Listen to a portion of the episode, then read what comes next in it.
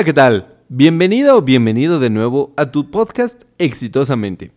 El día de hoy vamos a hablar acerca de lo que nadie te contó del Infonavit. Y bueno, pues quizá te habías preguntado por qué me he tardado tanto en publicar un nuevo episodio.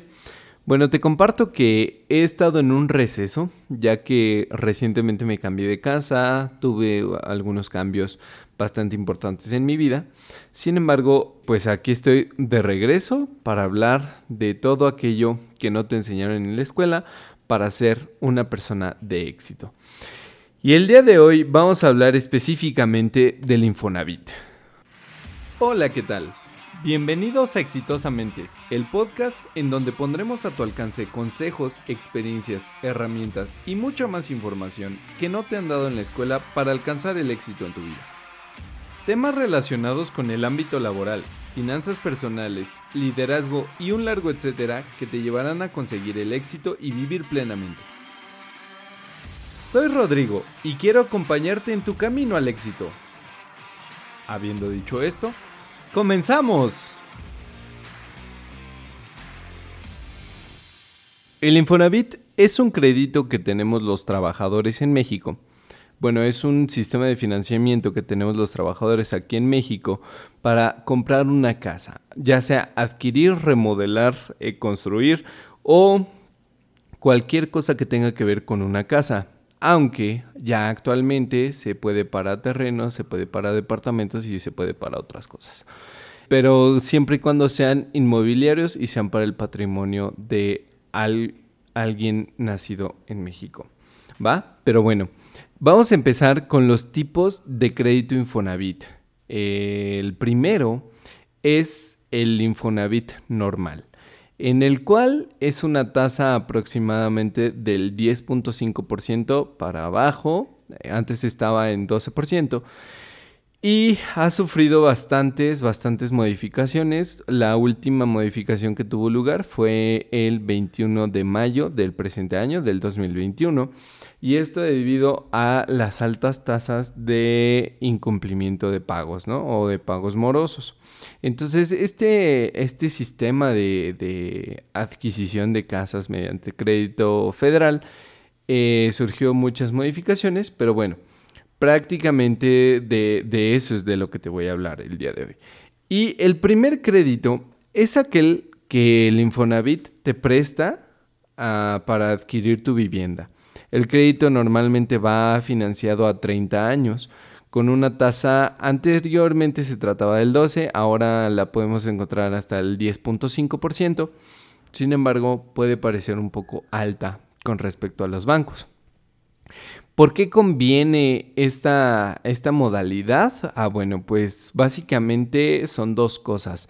La primera, si llevas más de dos años laborando, laborando bajo patrones o eh, con patrones que declaran tus impuestos eh, o declaran que estás contratado como empleado, entonces seguramente tienes una subcuenta de la vivienda. Esa subcuenta de la vivienda corresponde al 5% mensual que tu patrón ha estado ahorrando de tu sueldo.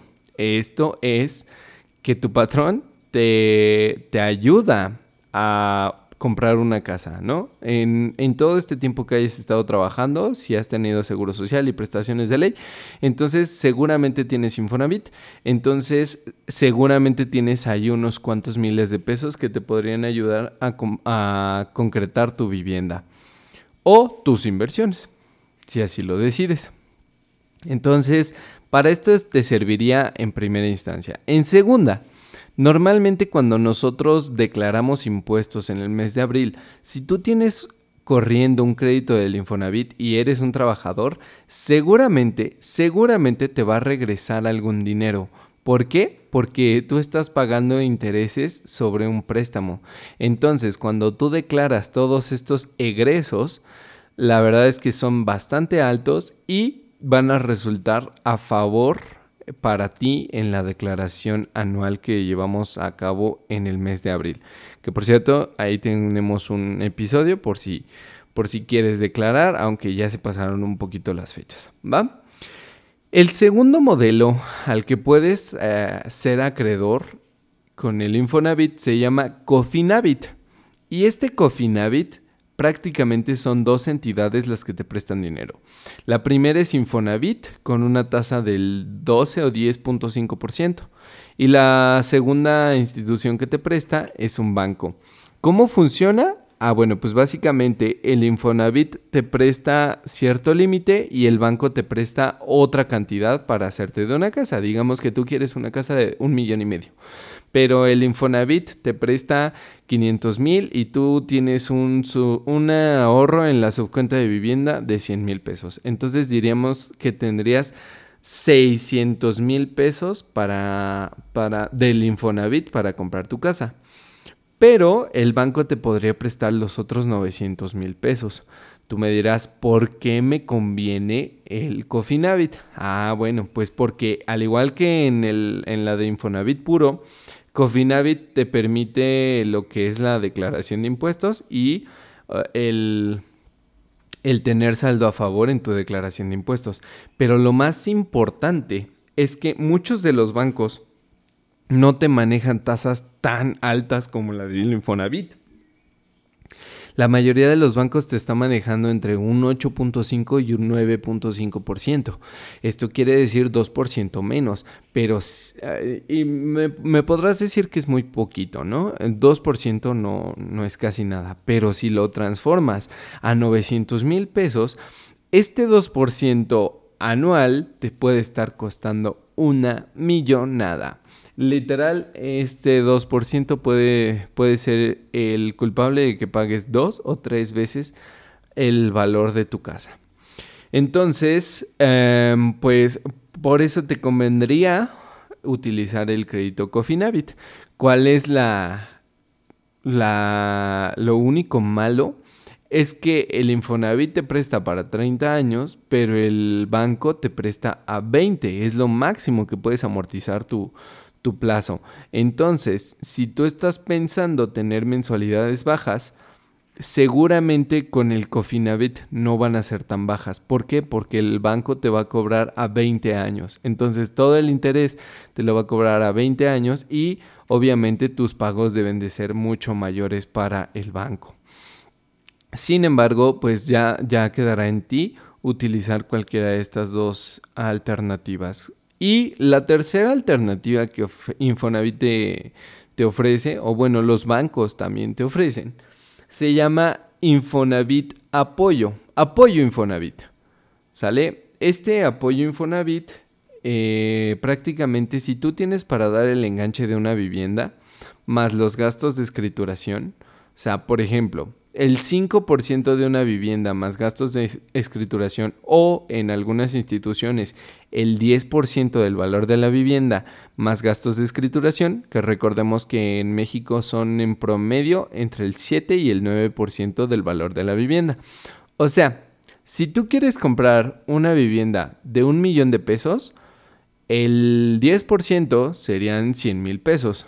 Más aparte, los gastos de escrituración, que si lo ponemos en el peor de los escenarios, el 9%, serían 90 mil pesos. Si tú tienes 190 mil pesos para dar el enganche y los gastos de escrituración, lo que puede hacer el banco es prestarte el 90% del dinero faltante a un plazo a 20 años y cómo, cómo utilizamos el, el Infonavit.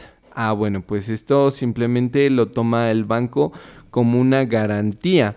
Esto quiere decir que si tú te quedas sin trabajo o pasa cualquier eventualidad y no puedes pagar, el banco va a empezar a cobrar de lo que tienes en la subcuenta de vivienda más tus aportaciones patronales. Sin embargo, pues este no sé qué tanto te convenga, ¿no? Porque es una descapitalización bastante fuerte. Ahora sí que esto depende meramente de lo que tú desees. Eh, ¿Cuál elegiría yo? El segundo, el Cofinavit. Después, ya, ya que platicamos de, de, los tres tipos de crédito que te ofrece el Infonavit, te quisiera platicar acerca de los tipos de pago a capital. Como tú sabes, el capital es el que te presta el banco o el Infonavit para hacerte de tu casa y eh, los intereses pues son obviamente los intereses a ese capital. ¿Cómo funcionan los pagos a capital? Bueno, pues los pagos a capital, entre tú pagues un poquito más de lo que debes, digamos que debes 8 mil pesos, y pagas 10 mil pesos, esos 2 mil pesos extra se van a capital. Esto quiere decir que disminuye el monto sobre el cual tienes la deuda. Y esto puede ser muy, muy benéfico para ti. Pero ¿cómo utilizarlo? Bueno, normalmente cuando tú estés haciendo estos trámites, te van a solicitar, bueno, te van a ofrecer darte el eh, menor plazo, pero el mismo, el mismo pago. Sin embargo, hay otra modalidad un poco más secreta que la tienes que pedir tú. Y esta es el mismo plazo, pero menor pago. Y tú me dirás, ¿cuál es la diferencia entre esto? Bueno, pues básicamente es la siguiente. Si tú eliges menor plazo, pero el mismo pago, digamos que tus mensualidades corresponden a 8 mil pesos mensuales. Bueno, pues durante 20 o 15 años, tus mensualidades van a ser de 8 mil pesos, y 8 mil pesos, y 8 mil pesos. Entonces, si en algún momento se te llega a averiar el coche, necesitas pagar algún medicamento, necesitas pagar cualquier imprevisto, esos 8 mil pesos pues ya van a estar comprometidos para el pago de tu vivienda o de tu inversión, si así lo, si así lo decides. Entonces, sí te disminuye el plazo, pero pues los 8 mil pesos siguen estando comprometidos, ¿no? Contrario al otro esquema. El otro esquema, este, si tú, si tú eliges el otro esquema que es igual plazo, pero menor pago, digamos que tú empiezas pagando 8 mil pesos. Pero le pones a capital, no sé, unos 2 mil pesos que te llegaron de un bono. Bueno, pues estos 2 mil pesos van a disminuir lo que es tu pago. Tu pago en lugar de ser de 8 mil pesos, podría llegar a ser de 7.900, ¿no? Y estos 7.900, entonces al mes siguiente, si tú pagas los 8.000 que ya tenías previsto, ya le metiste 100 pesos a, capital. Esto quiere decir que cada vez le vas a ir disminuyendo más y más y más. Hasta un momento en el que tú puedas pagar, por ejemplo, 4 mil pesos, 4 mil pesos al mes y en el mismo plazo. Tú, dirías, no, pues es que me conviene menor plazo. Piénsalo bien, porque si tú llegas a pagar menos de la cantidad, esto quiere decir que estás eh, preparada o preparado para cualquier imprevisto monetario que tengas.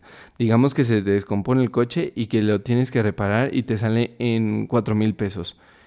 Pero si tú tienes que pagar 4 mil pesos del Infonavit en lugar de 8 mil, ya tendrías que desembolsar 8 mil pesos en lugar de 12 mil, ¿no? Entonces, para esto te sirve esta modalidad no tan secreta, pero la verdad es que no te la ofrecen. Y muchos asesores y muchos banqueros te van a pedir lo contrario, te van a pedir que te vayas a menor plazo, pero con el mismo pago. Esto obviamente le conviene al banco, porque se está capitalizando. Sin embargo, a ti lo que te conviene es menor pago a igual tiempo, al mismo plazo. Y aún así vas a terminar pagando, bueno, si eres eh, cumplidor y si te gusta ponerle pagos a capital, vas a terminar mucho antes. De hecho, los primeros cinco años de vida de un crédito son los más importantes dentro de, de cualquier vida del crédito, porque esto de crédito hipotecario porque estos cinco años es en donde pagas la mayor cantidad de los intereses. Entonces, si tú vas a hacer aportaciones a capital, hazlos durante los primeros cinco años de este crédito. Ya después vas a ver cómo reduce tu tasa enormemente, ¿vale? Y bueno, esto es eh, la parte de, de la modalidad del crédito cuando lo desees sacar. Así es que por favor Em, piénsalo bien antes de que te den tu, crédito o de que firmes el crédito y, piensa cuál, cuál opción te, vale la pena más para ti. Si el mismo plazo o eh, menor plazo y el mismo pago. Te digo, yo me iría por el mismo plazo y menor pago. ¿Sale? Y bueno, ahora vamos a hablar de la edad límite que tiene el Infonavit. Anteriormente de esta reforma, nosotros teníamos, bueno, nosotros los mexicanos, teníamos hasta los 40 años para tramitar nuestro crédito Infonavit. Sin embargo, ahora, a partir de la reforma de mayo del 2021, la edad límite para tramitar nuestro crédito Infonavit es de 55 años. Esto quiere decir que ya no estamos eh, superditados a sacar una casa antes de los 40 lo cual es bastante bueno si tienes ahí tu dinero guardado en el Infonavit. Y si no tienes planes y ya te estás acercando a los 50, bueno, vamos a hablar a los 50 años, yo te recomendaría que ya empieces a ver una casa, no importa que no la necesites. Si la puedes pagar o puedes hacer que alguien más pague por ella, llámese rentarla, mientras tú sacas esos recursos que tienes del Infonavit, la verdad es que yo te recomendaría que lo hicieras. Sin embargo, para hacer esto, te recomiendo, como siempre, primero, primero leer y eh, hablar con algún experto que ya lo haya hecho. ¿Vale? Ahora, quiero platicarte acerca de los, las tasas que implica el crédito Infonavit. Y bueno, esto es, para salarios mensuales de entre 4.086 pesos a 5.448 pesos, se aplica una tasa de interés del 1.91 al 3.33. Para salarios de 5.721 a 8.173 pesos, se cobra una tasa de interés del 3.55 al 5.51. En ingresos de 8.445 a 10.897 se aplica una tasa de interés del 5.70 al 7.21%. Para salarios de 11.170 a 13.622 se cobra una tasa de interés del 7.41 al 8.86%. En ingresos de 13.894 a 16.346 pesos se aplica una tasa de 9.03 al 10.42. Y por último, en ingresos superiores a 16.619 pesos, la tasa de interés será del 10.45%. ¿Vale? Y a una parte nueva, una parte buena de la reforma es que no será necesario mantener una relación laboral vigente para solicitar un crédito hipotecario. Solamente debes de cumplir con la precalificación de 1080 puntos que ahora solicita el Instituto del Infonavit. Ya con eso, habiendo dicho eso, eh, me gustaría saber qué piensas de, tu crédito. Y la otra, si no lo deseas usar y tú piensas que para tu jubilación te, lo van a, te van a regresar lo que tengas en tu subcuenta, déjame te digo un dato interesante. He estado platicando con muchas personas relacionadas al Infonavit y a los bienes inmobiliarios y resulta ser que si te jubilas y no has sacado o no has hecho uso de tu crédito Infonavit, te van a regresar una tercera parte de lo que tienes en tu subcuenta de vivienda. Entonces, si tú llevas laborando 25 años y ya estás por jubilarte, o bueno, vamos a ponerle Sí, 25. Digamos que empezaste a laborar a los 20, ya tienes 25, entonces tienes 45 años. Si no has utilizado tu crédito, te quedan 10 años para utilizarlo.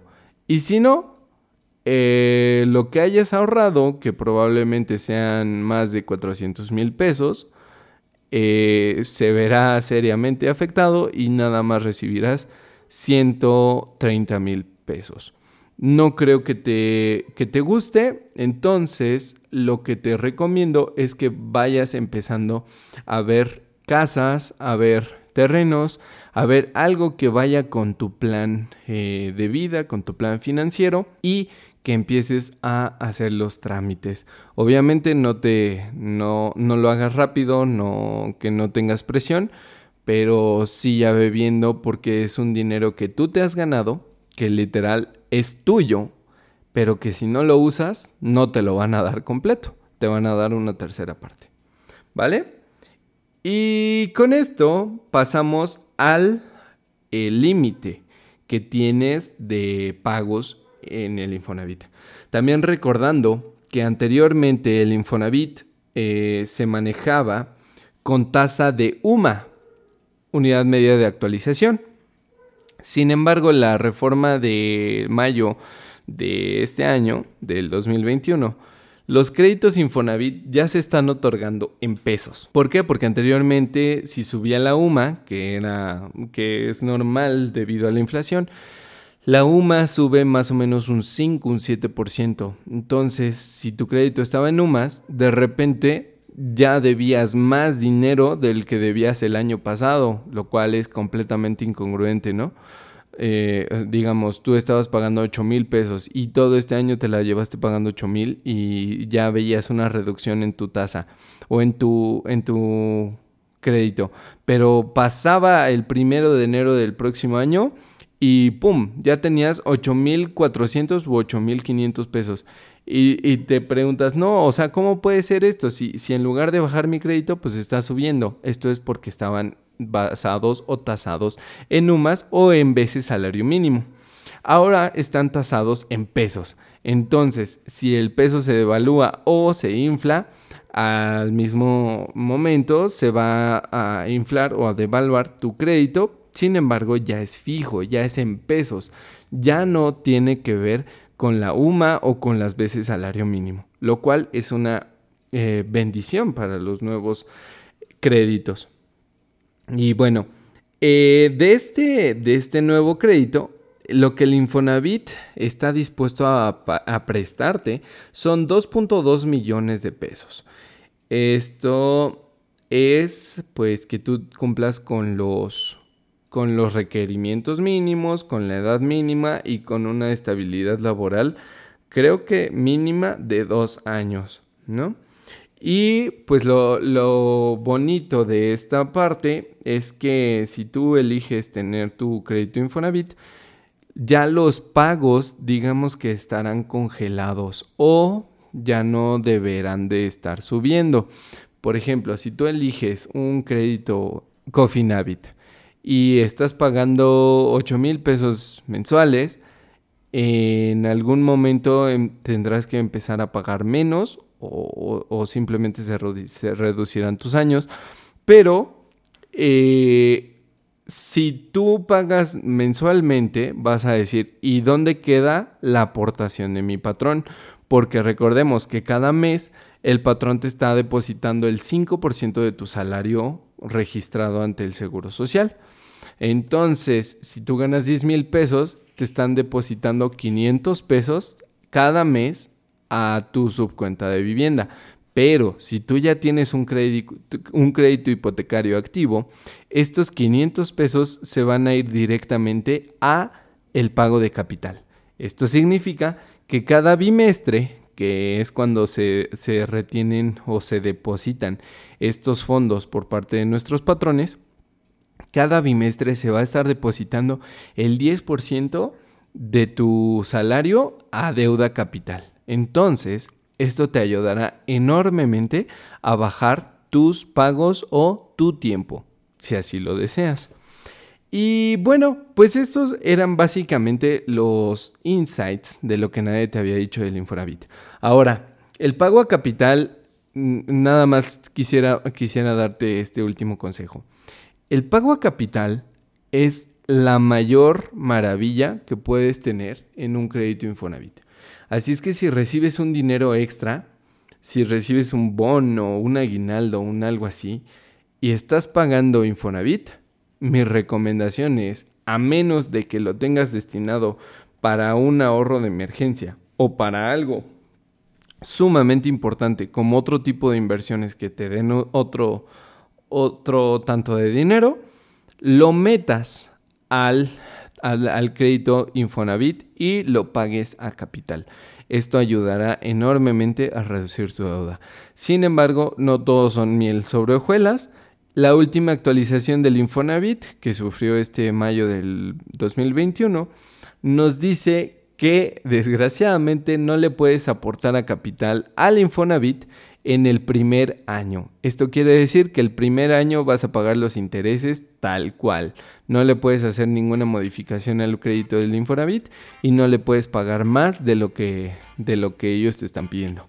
Sin embargo, si lo haces con Cofinavit, sí lo puedes hacer con el banco. Entonces, tú pagas lo necesario al Infonavit durante el primer año, pero ya puedes empezar a pagar a capital. Entonces, si tú debes del Infonavit 5 mil pesos y del banco 3 mil pesos, pero tú este mes dices le meto 9 mil pesos, ah bueno, pues entonces los 5 mil van tal cual para el Infonavit.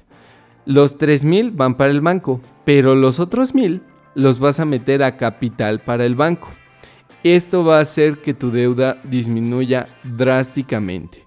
Recuerda, los primeros 5 años de un crédito inmobiliario son vitales para no pagar tantos intereses.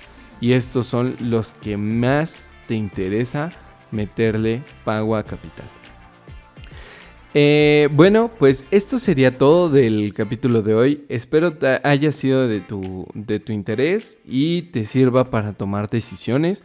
Cualquier duda, cualquier eh, cosa que tengas que, preguntar, por favor házmela saber. Eh, escríbeme a Exitosamente Podcast en Facebook, en Instagram o a rodrigo.exitosamente.org, que es mi correo electrónico. Y por favor comparte esta información con quien más quieras y con quien creas que lo puede necesitar. Recuerda, si conoces a alguien menor a 55 años, pero que, que nunca haya usado su crédito Infonavit, pásale esta información, quizá le sea bastante, bastante ayuda y recuerda, una casa no necesariamente tienes que vivir tú y tienes que pagarla tú. Si esta persona que necesita utilizar el crédito Infonavit lo puede hacer y puede hacer que alguien más pague esa casa mediante rentas, eh, pues sería óptimo eh, acrecentar el patrimonio y permitirle a alguien más el tener en dónde vivir. Esto pues obviamente con sus, con sus respectivas limitantes y también con sus respectivos cuidados. Pero bueno, Espero que haya sido mucho de tu ayuda. Eh, te deseo lo mejor, mucho éxito y ya lo sabes, compártelo y dale 5 estrellitas si lo estás escuchando en Apple Podcasts o eh, compártelo vía Spotify, vía Google Podcast o cualquier plataforma que tengas. Te deseo lo mejor, cuídate mucho y hasta la próxima.